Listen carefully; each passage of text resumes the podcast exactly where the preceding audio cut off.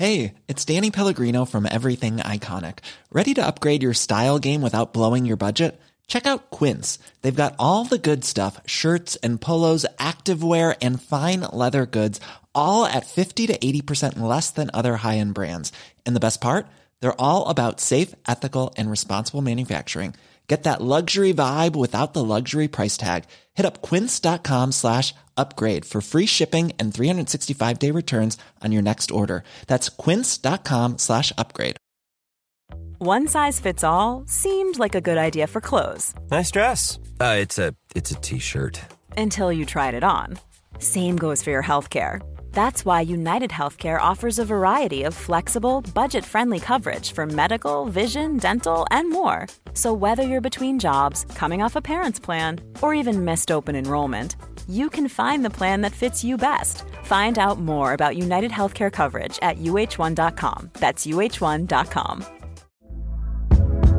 Hey there, it's Michele Norris. I'm host of a podcast called Your Mama's Kitchen. When I travel, I'm usually looking for a way to find a taste of home when I'm not at home. And one of the things I love to do when I am at home is entertain. And Airbnb allows me to do that. When I was in California recently, I rented a house that had a great kitchen. And when we were sitting around the table, we're all thinking, we're in someone else's house. Someone could be in all of our homes as well. If you have a home, but you're not always at home, you have an Airbnb.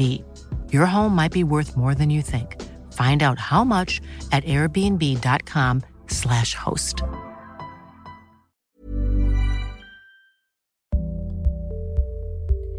Hello, dear listener, and welcome back to a brand new episode of Owning It, the Anxiety Podcast. My belly is quite gurgly today, so you might hear it in the background for my little intro and my outro. Um, actually, do you know what? I'm not going to bother with an outro because. Oh, there we go. Anyway, let me just introduce my next guest. It is Claire Balding, who I know as Claire Fulham because I went to school with her and I've known her for since we were what eleven. Um, she has just launched a brand new hairdressing salon and scalp specialist called Pello. It's in Artane, as far as I know. But if you follow her at Claire Balding, you will find out all the details. Claire is a huge social media star for having documented her experience with alopecia. That explains why she's gone into the hair and the hair scalp specialist stuff. She just was like an overnight sensation on Snapchat for the way that she very, very vulnerably and honestly shared everything from the hilarious moments right down to the lowest lows when she lost her hair and what that meant for her and how that was trying to piece herself back together again. Um, she really is a very inspiring woman, and I'm so glad to know her, and I'm so lucky to have had the time to sit down with her and have the chat. And she's just like full of the pearls of wisdom. I honestly wanted to have a pen and paper by my side to jot everything down that she was saying because she is going to give you some major life advice here, and I hope you enjoy the chat as much as I did. So give Claire a follow. I'm sure you are already following her. She's she's amazing and it's great to see her take something that was so negative and so tough and turn it into something really positive that's helping so many other people. Um so she's a woman after my own heart. So I hope you enjoy this episode. Thank you as always for the feedback. I recorded a live episode um at Wellfest just this weekend past and um I was so lucky I got to meet people in person afterwards who had brought their books with them or who just wanted to come up and tell me that they loved the podcast or that they they stumbled upon it at a time when they really needed to hear something like this or they needed to know that their anxiety was normal and justified and that they weren't going crazy and that they weren't alone. So it was really really nice to get that feedback and God, I just can't believe the reaction that this series is having. I never thought it would go this far, and I'm just so grateful to all of you who are still with me, still listening, and still on your journey to owning it because it is, you know, it's an ongoing thing. It's not something we do and then we finish and then we're done. It's all the time. So um, enjoy and thank you so much.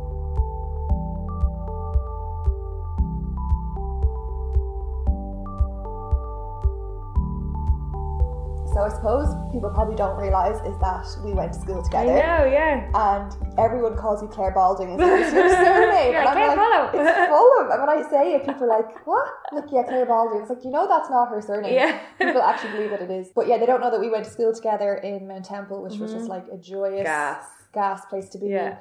I just, you couldn't get a better school, could Yeah, you? Like, we had yeah. such a good experience. That said, I still had my own kind of anxiety experience. But looking back, from my memories of you in school, I would have thought you were just the most confident person in the world, and anxiety was something that far, far away. far, yeah. far away. Is that true? Um, probably then it was, yeah. But now, like now looking back, I probably was like heading myself into a direction of a hair loss scenario. Yeah. So like I suppose like I, I never suffered from it really, ever. Do you know that kind of way? But then obviously the when my hair fell out, it was kind of I and I never ever used the words I am suffering from anxiety or I have anxiety because it was kind of it's pockets for me. It's Yeah. it was a di- it's kind of and I've lived with anxiety in different ways over the past number of years and probably always did because we all have anxious periods in our life. Yeah. But I never I never I never kind of used those words or that term in that kind of way. Yeah, those words are hard because I think we feel like that means that we are defining ourselves by it. And what I always say to everyone is look, we all have a stress response and anxiety is going to pop up sometimes. Yeah. And you might be someone who's a bit more prone to it. Yeah. Or you might be someone who's not. But I don't think there's anyone who can go through life with the pulse and not feel it at some at some time. Absolutely, you feel like you feel like you're completely mad for going through it. But Yeah. so what age were you when you started to become aware that stress and anxiety were affecting you? Really when I was bald.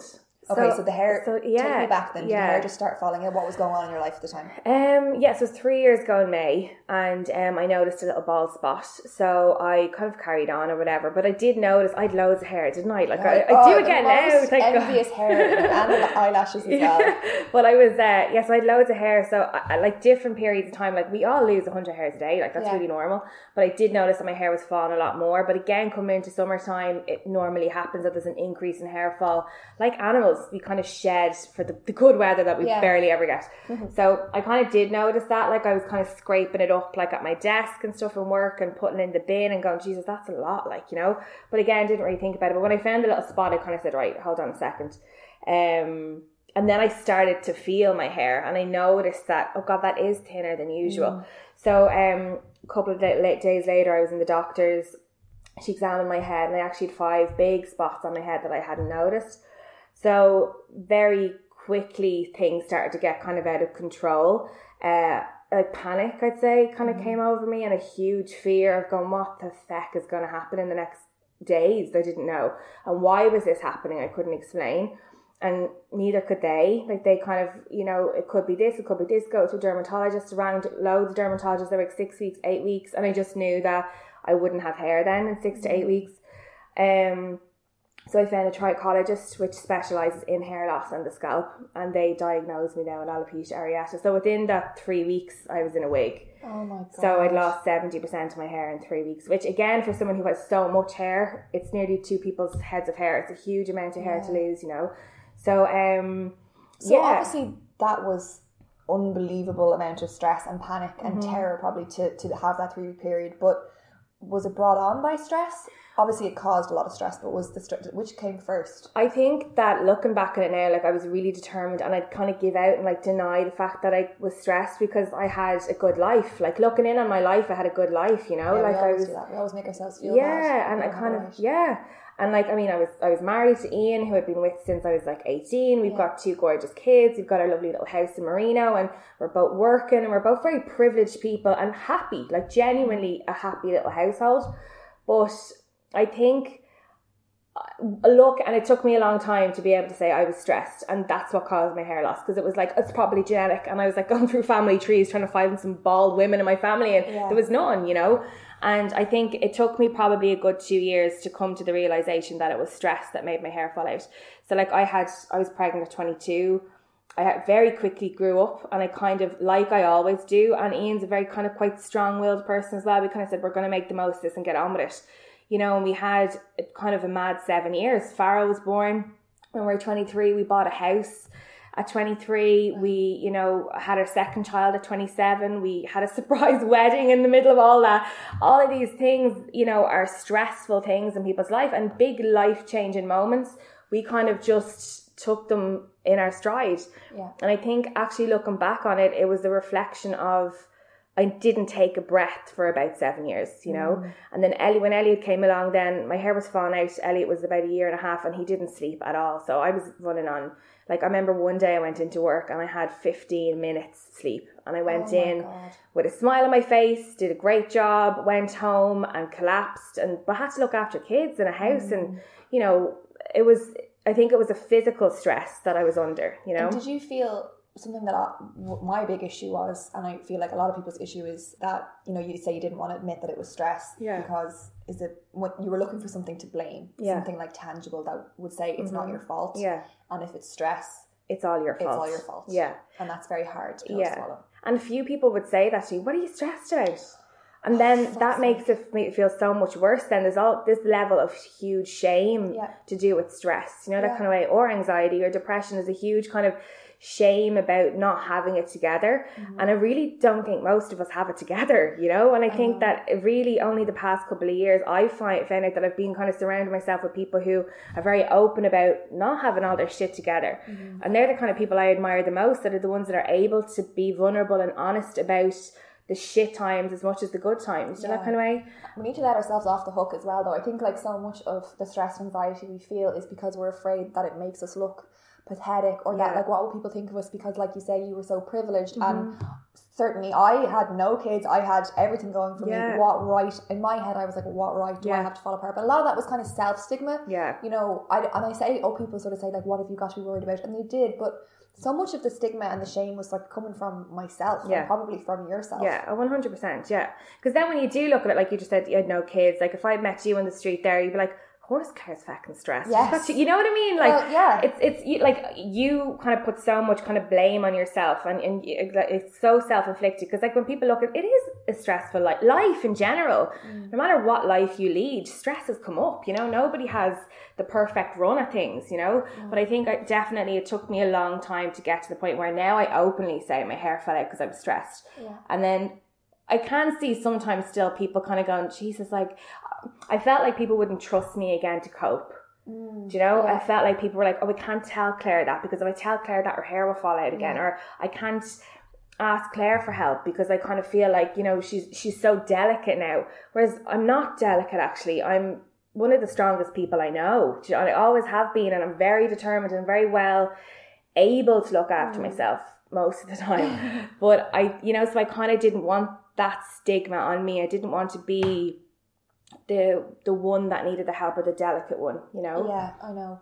And talk to me about the the anxiety when after that three week period and you get the diagnosis and you're wearing a wig. Mm-hmm. Just what was the lowest moment for you? I think yeah, I described like I had a week, so it was like the third week, the week I got my wig, and I didn't get out of bed. I called in sick to work. I just didn't get out of bed. I was watching Made in Chelsea like all day, every day, eating chocolate, crying with like hair everywhere, tumbleweeds of hair like everywhere, and like avoid like closing my eyes, going past mirrors. 'cause I couldn't bear to see what was looking back at me. And I remember that was kind of I described as the worst week of my life. And kind of very quickly. Um, I'm kind of emotional. I think it's because I know you, like, you know when you know someone you're well able to. say- But I think very quickly I kind of found myself a very different person. So I went from someone who was coping okay to obviously getting this kind of devastating news that all of your hair is about to fall out. And I still even cope with that quite well within those couple of weeks. But then I gave up and I suddenly kind of felt myself being in this space of quite a hellish kind of time in my head and kind of feeling that I, I don't know, that um, it's actually easier to stay in this hell than keep trying to get better. Mm-hmm. It's more tiring to put on a wig and to put on a smile and to go to work and to look out. That's really tiring to pretend to be okay all the time. Yeah.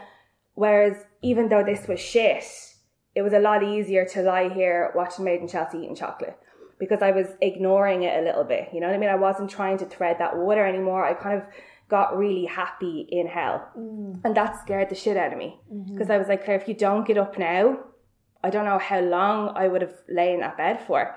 So I gave myself a couple of days. I was like, no, you're entitled to this now. Just mm. do this for a couple of days. But I remember I got a phone call from my mom and she just kicked the shit out of me over the phone and was like, Claire, you'd want like, cause I, like, I got very dark very, very quickly. Like, and really kind of thoughts would come into my mind that like, why would Ian ever want to look at me again? Why would my, my kids are going to be embarrassed? Like all, ugh, all this kind of stuff. And I was kind of like, sorry, Caroline, why am I getting upset? Oh, it's okay. Well, I'm making you talk about stuff. But, like, but I never like I get on the radio. I think it's because I know you, and it's kind of like, oh god, it was horrible. But these horrible thoughts that were so that I kind of am ashamed of still. That I was like, this, I can't live this life.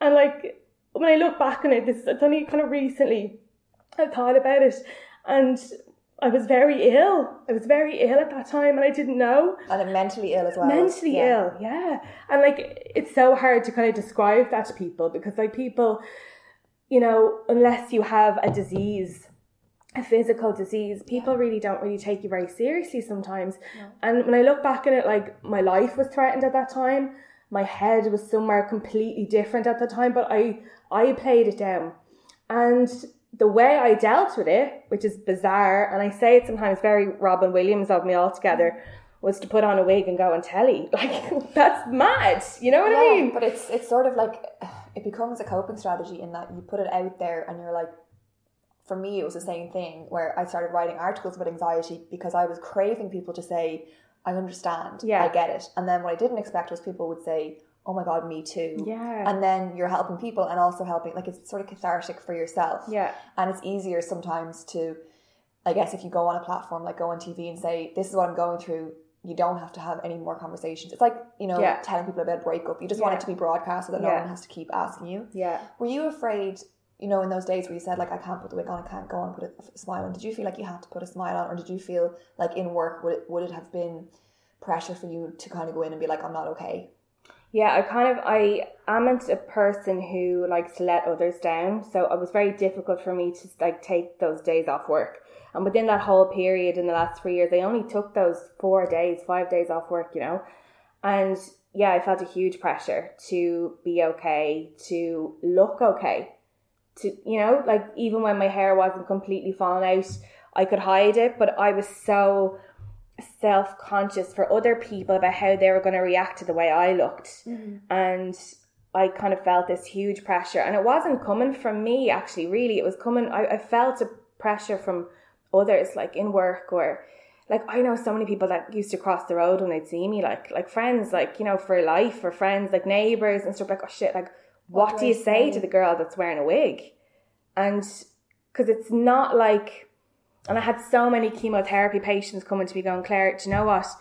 You know, I know my hair is going to grow back and I'm risking, I'm taking, I'm risking my life for my hair. And that's a risk that you're going to fucking take. yeah yeah And like, you don't know when your hair is going to grow back. And it's a really odd reason why it's falling out. So people avoid you, you know, that kind of mm. way. And people walk the other side of the road because they don't want to have that awkward conversation. So you totally feel isolated. Now, there was times where like I didn't leave the house. Like I, I, I, didn't really. I mean, I talk about this. I set up a Snapchat account. Like all of a sudden, I had thousands of people watching my every move, and um, it was a great kind of therapy for me and a help and a willingness. I wanted as many people willing me to to do well and keeping an eye on me. Really, to be honest, I wanted people to keep an You eye on how I was doing. Yeah. yeah But I didn't, and I used to kind of even lie about on Snapchat in the early days about leaving the house. I didn't leave the house for, I don't know, three months, really. Like, I mm. stayed there. I'd go to work, I'd come back, and I'd run up the road and run back. Like, I'd be terrified. So, those people that ignored me, I was kind of grateful in one aspect mm. because I was like, I don't want to talk to anybody.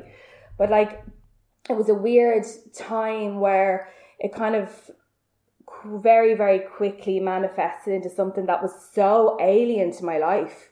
And So I you had never, felt no, anxiety like it before No. did you have any panic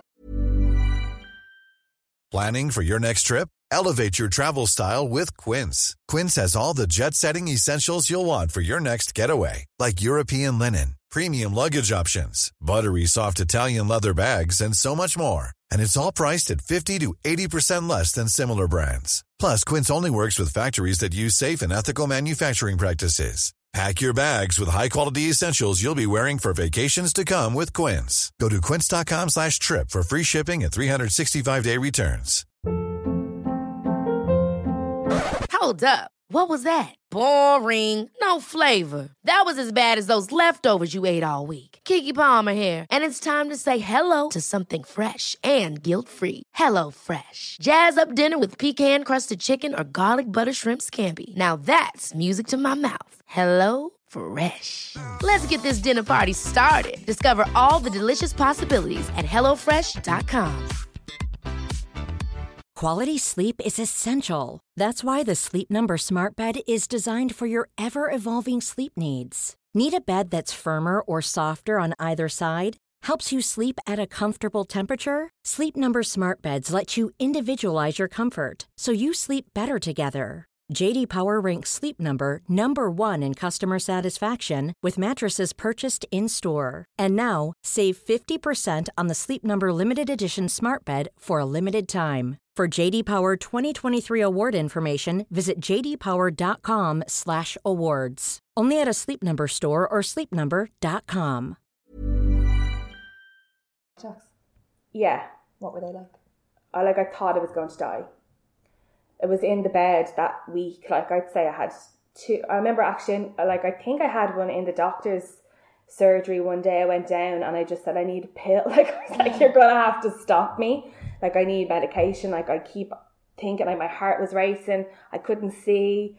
Panicked, sheer terror, you know, and like I remember in the doctors and she was like Claire and she she actually showed me she had alopecia areata as well but she had this gorgeous big black long hair and she showed me the spots in her head and um now she was like now yours is much worse but it will grow back and she kind of gave me calmed me down a lot and And how did she know it Um, would go back? Just because she it's the nature tr- of it? Yeah, so it, it's normally like it's a very kind of triggering thing to happen, but generally people with alopecia, I know hundreds of types of different alopecias, but areata normally grows back. Okay. Um, but mine was very severe, so people can hide it very well. Like a lot of people have it, they don't even know they have it. It could be the back of their head. Their hairdresser would see it. Their hairdresser would ignore it. Right. Okay. I wouldn't ignore it if I saw it because you need to kind of make the person aware. But um, Was there anything you could do except wait for it to go back and try and relax, which is the worst I thing you could be know, told? I know. When your hair's falling out, it's like stop stressing. It's like, are you joking?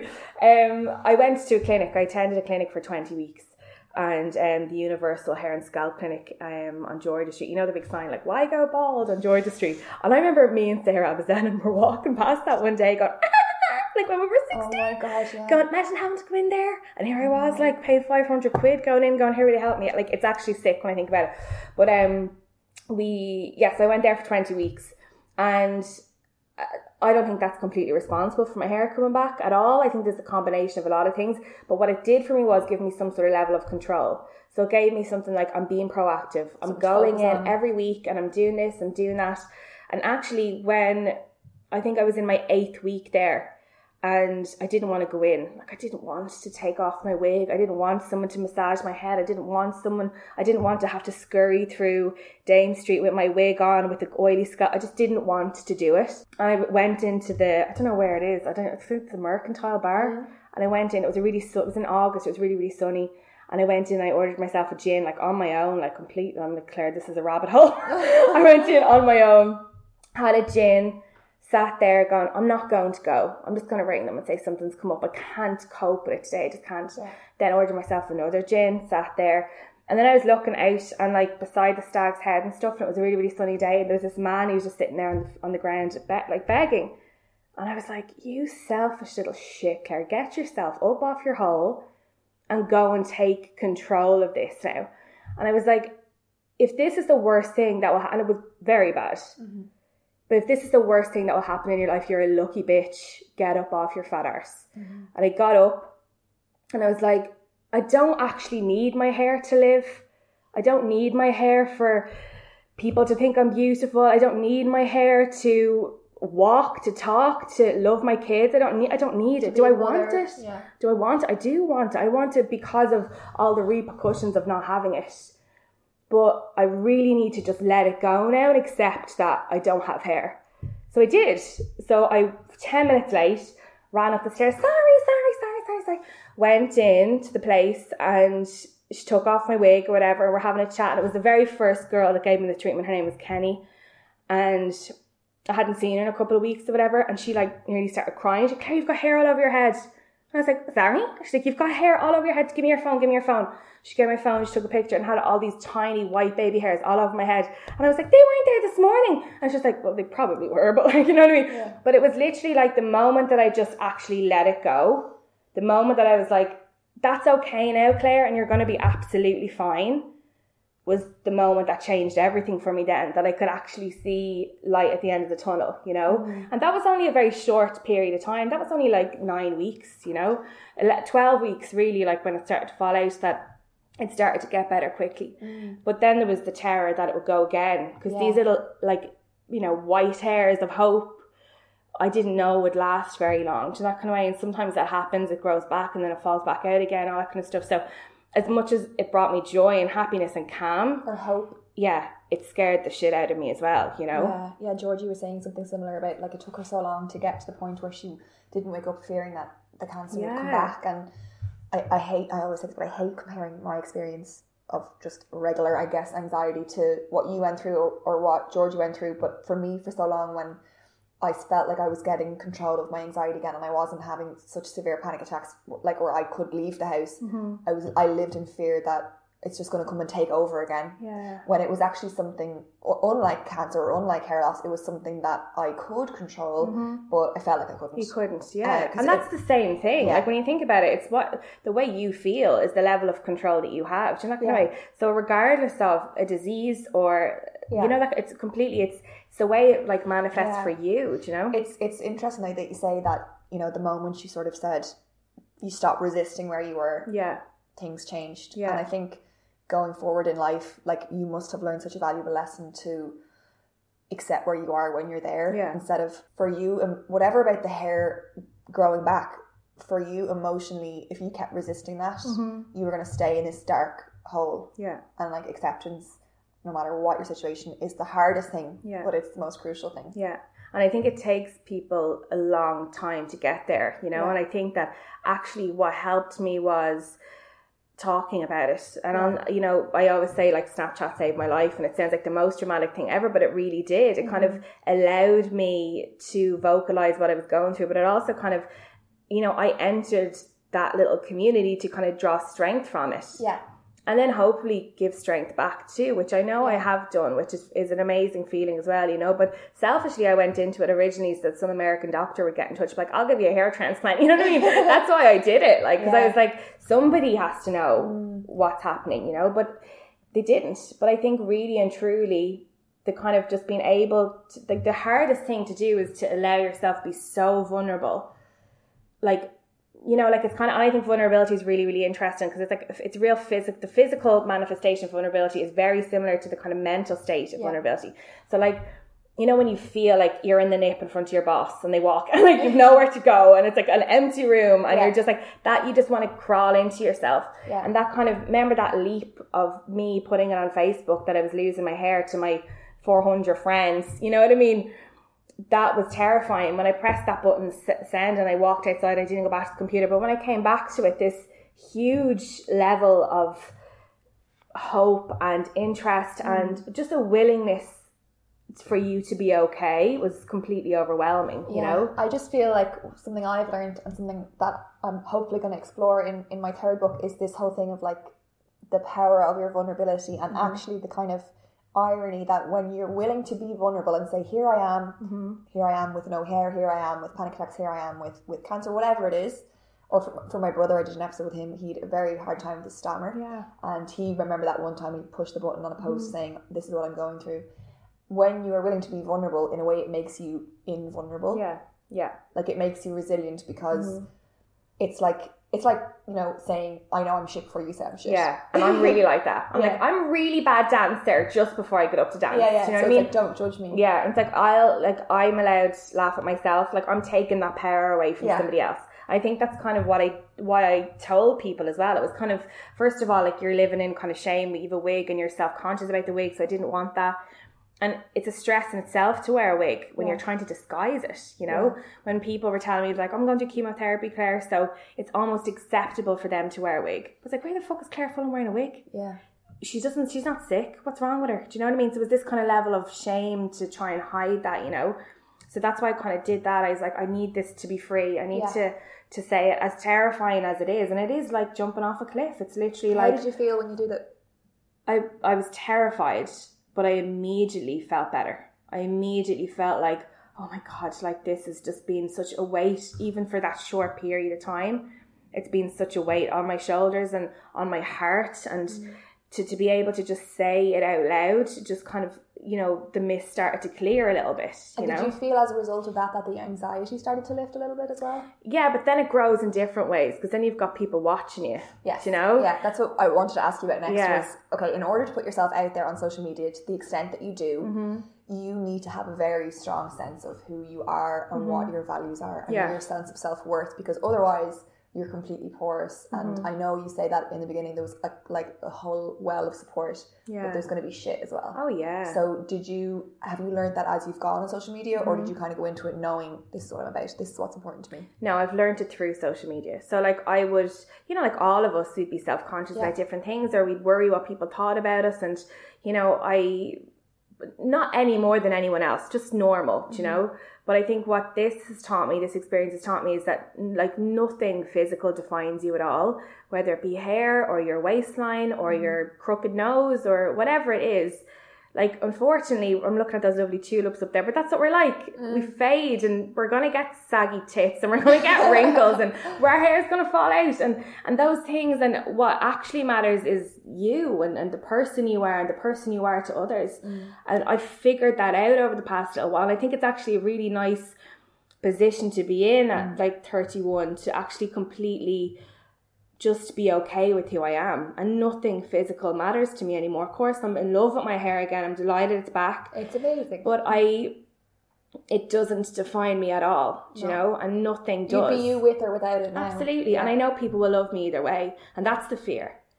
And when you go on social media and you talk to thousands of people every day and the response that you get and the warmth that you get from that lifts you up. And I'd rather that's a better feeling than yeah, like uh, on top of criticism, let's say, Mm-hmm. like people kind of having opinions on me or people like giving out about me, all that kind of stuff. What are they saying? What are they? Oh, they just hate me. Some people just really hate me because I'm able to completely be myself, I think. And I think it's a real liberating feeling when you work out who you are and who you want to be and just live unapologetically that way. People are threatened by that. In that kind of way, they wouldn't say that now. Just be like, I'm Claire's a fat bitch. I'm like, fact. that doesn't bother me. Or like, you know, like they'd criticize the way I live my life or the way I am with my kids or the way I am with they just they literally just give out about everything. Like everything. And are you very well able to know that that's their problem, or Yeah. do you like? Has there been a time where something has really gotten under your skin? when I started to earn money through Claire Balding, they had a real problem with that. So I do like live shows and stuff. Mm-hmm. I started it last June and we've booked 10. We've nearly sold them all out. It's amazing. And people, I think, when you start to earn money through something they don't have, it's real Irish begrudgery, isn't it? It's kind of like, oh, Well- oh shit, how dare she? Well, You know, like every poet or director or anything who ever has gone through something has used that as inspiration to do something, and people who like any everyone's success has probably come from some kind of Yeah, struggle or adversity yeah. in some way, and I just think that's bullshit. I Yeah. really, and I, I mean, I get a small bit of it as well, and I wanted to ask you about it because I'm I'm I'm so I'm on a much smaller scale in terms of followers, but I'm so not used to it. I had one person a while ago was just like, "You're an absolute uh, like you're an embarrassment. Like you're capitalizing on anxiety and stuff." And I was like, "Well, I'm also like making a difference. Like people are actually really Yeah. finding it helpful and." If it means if if me being able to do that more means like I can survive and pay my mortgage, like I, What's I, I, I was that? so I was so upset by it because Yeah. I just was like, I felt like maybe I believed her a little you bit or question something. yourself then, yeah. You Yeah. allow that to kind of Or- get in yeah, and and she was like, your anxiety is like pathetic. You don't know what anxiety is, and Ugh. and like I had such a, I really wanted to go back and be like, I was suicidal at a point. My yeah. anxiety was so bad. I was, you know, it was months on end, and I didn't. What was worse for me is I didn't have anything to pin the blame on. There was nothing I could Yeah. say. This is why I because it was just like Yeah. you should be okay. You fucking Egypt. Yeah. Why aren't you? Yeah. So in a way, that was almost more anxiety inducing. But but then I'm like Caroline, I catch myself and I'm like, you cannot reply to this person because she's obviously in, in a bad way, Yeah. whoever she is, um, and everyone's um, experience of anxiety or anything is different, but it's all relative to everyone. Mm. Yeah, So I don't need to justify my anxiety. No. Never. You know, and you don't need to justify Mm-hmm. that you lost your hair as to why, or and how then you, you gave yourself a profile, a platform, and now you're a really positive influence in people's lives. Yeah, and I think that it really is when you it's it's it really is I think the money thing that people have a problem with. Yeah. You not kind of way? But like you say, like every you know entertaining person or anyone we take any sort of strength from really has they has to pay their mortgage. Think of Adele. Yeah, do you know what I mean? She Yeah. doesn't apologise for when you buy her CD or whatever. Do you know that kind of way? And then I think I actually had a rant about that one time, and it was I, I was a I actually screenshot I got of like a Facebook group or whatever, and they were all you know talking up how much I earned this year and all this Oh kind of stuff. God. And they rang my job and asked you know, like mad stuff. Asked tried to figure out how much money I was on on my job because there was a government all this kind of stuff Oh my god, Claire. too far, like, you know? And I just think that if you are that obsessed with finding out or hating on someone, you really shouldn't be watching them for Christ's sake. Do you know that kind of way? There's a difference of watching someone that annoys you and you kind of get a bit of a, you know what I mean? You, you, it's self punishment in a Yeah, way. You just keep watching, you're like, what is she doing? And tapping through. But in no way in hell would I publicly write that into a group that's able to be screenshotted and sent to that person because I would absolutely hate to hurt someone's feelings. Like, it's incredible.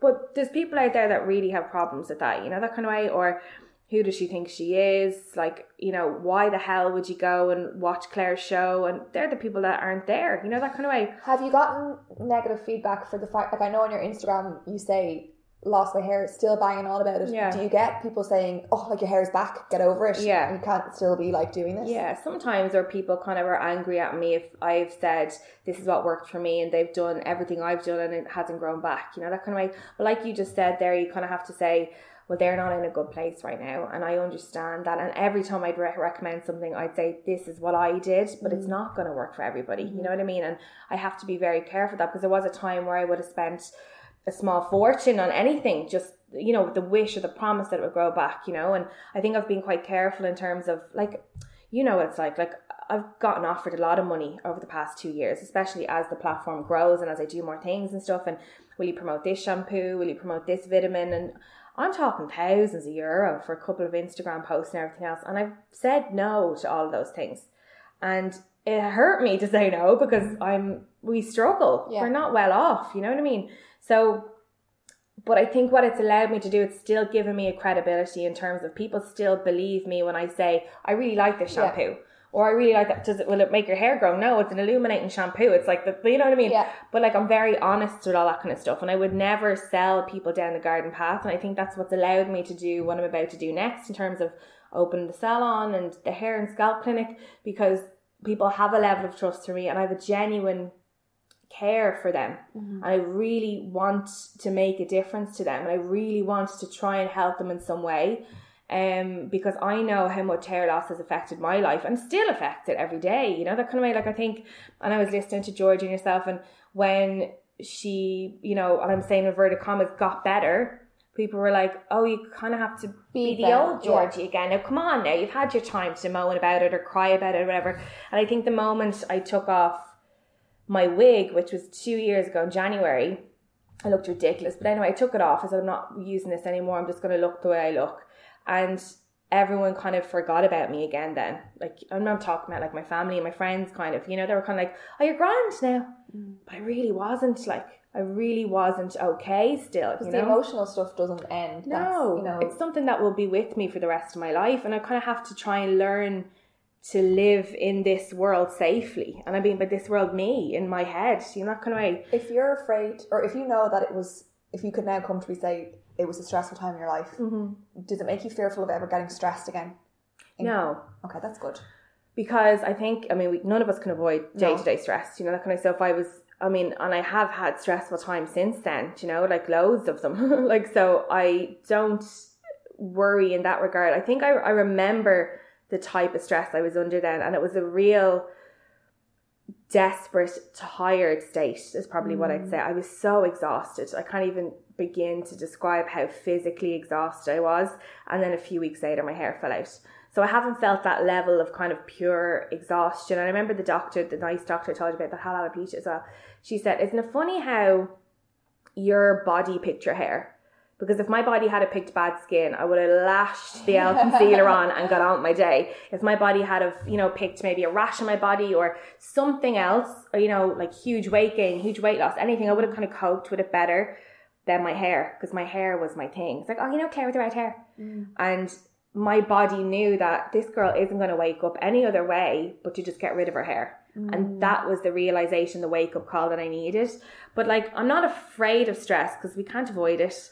And I'm actually not too bad at dealing with it. As funny as that sounds, me sitting here saying stress caused my hair, I'm not. Like, I'm kind of, I love a bit of stress in my life. I love a bit of chaos. I love a bit of pressure because I, I, I kind of thrive on those kind of things, you know? I think something that I covered in, in owning it was um, this TED talk by Kelly McGonigal. She's a some brilliant woman anyway. She, she you should watch it, and she talks about the fact that okay, stress is obviously unavoidable in our lives, and we go through our life trying to avoid it. And we we get more stress, and what matters more than stress being in your body is your perception of stress. If Yeah. you, they did this study of hundreds of people in America, and the people who had stressful lives who thought that it was going to really affect their health were like far more likely to die than the people who had stress but didn't think there was a problem or the people people who had stress but didn't think there was an issue were far less likely to die than people who had no stress at all That's interesting. so it's Yeah. it's how you your your kind of relationship with stress and expecting sometimes I'm going to feel it sometimes I'm not going to feel it Mm-hmm. but I think like you say like the hair loss made you wake up and you're awake now Mm-hmm. and I don't think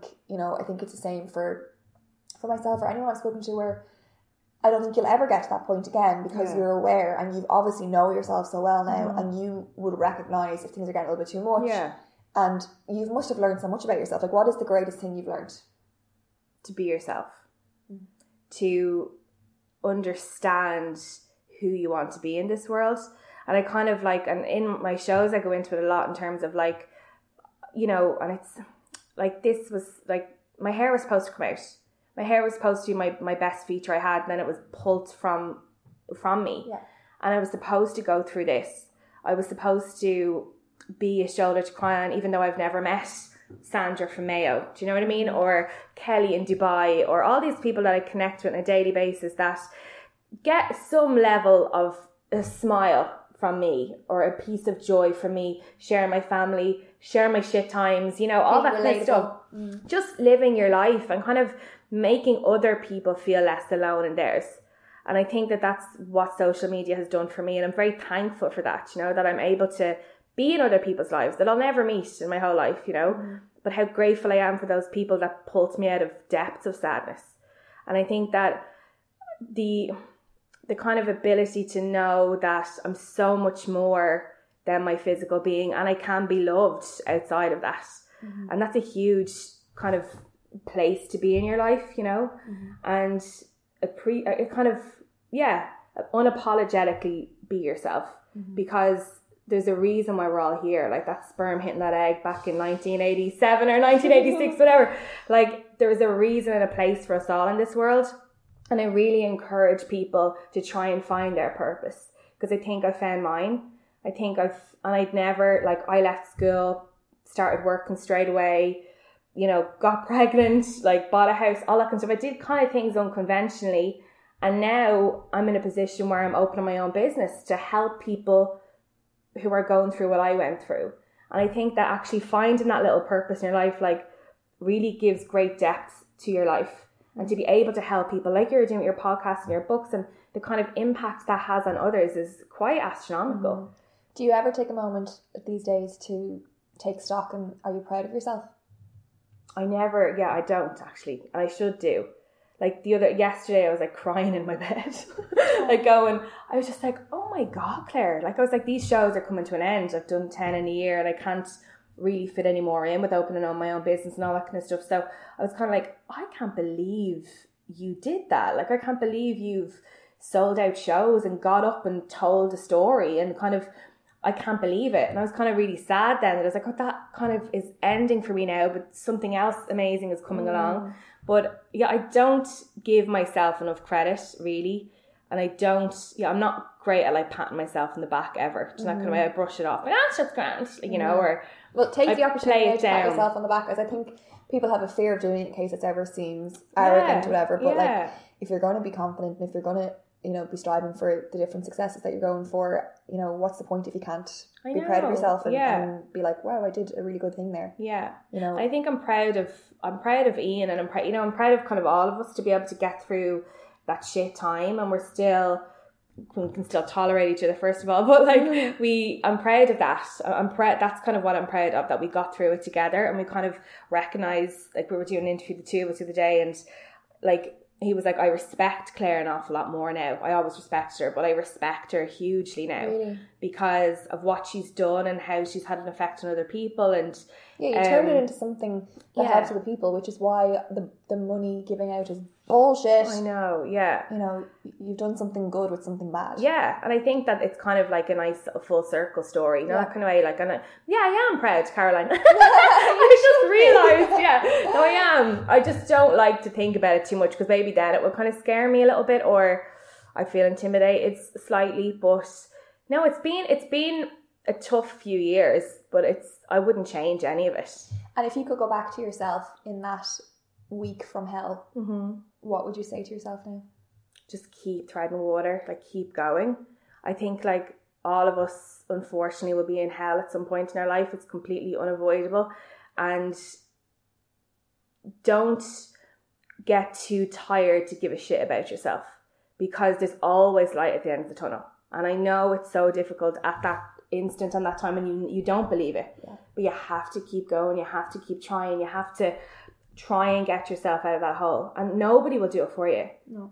you know, your husband, your mom, your dad, nobody can do that for you. You have to feel worth and you have to know that one day you'll feel like yourself again and you'll feel like you're worthy to be here. Because we all are, and we all have a little place in this world, but you really just have to keep going. Don't get too tired to give a shit about yourself. Claire or Claire Ball, thank you so much for joining me on. Owning the Anxiety podcast. I Thank you. loved chatting to you. Thank you.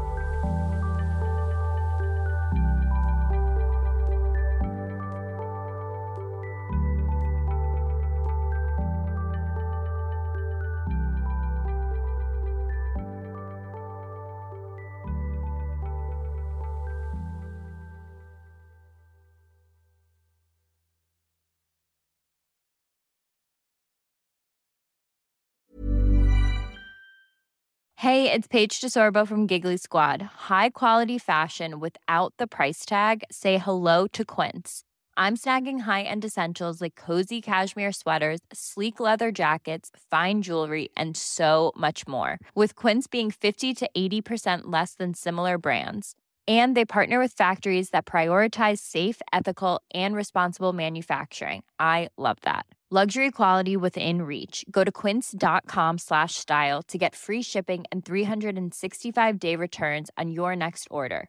Quince.com slash style. Hold up. What was that? Boring. No flavor. That was as bad as those leftovers you ate all week. Keke Palmer here, and it's time to say hello to something fresh and guilt-free. Hello Fresh. Jazz up dinner with pecan-crusted chicken or garlic butter shrimp scampi. Now that's music to my mouth. Hello Fresh. Let's get this dinner party started. Discover all the delicious possibilities at hellofresh.com. Imagine the softest sheets you've ever felt. Now imagine them getting even softer over time. That's what you'll feel with Boll and Branch's organic cotton sheets. In a recent customer survey, 96% replied that Bowl and Branch sheets get softer with every wash. Start getting your best night's sleep in these sheets that get softer and softer for years to come. Try their sheets with a 30-night guarantee. Plus, get 15% off your first order at bollandbranch.com. Code BUTTERY. Exclusions apply. See site for details.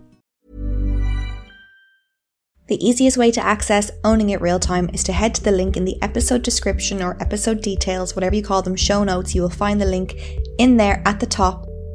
You can sign up right away for Owning It Real Time and access the full library of 10 situation specific audio guides that will help you own your anxiety even more than you've ever done before.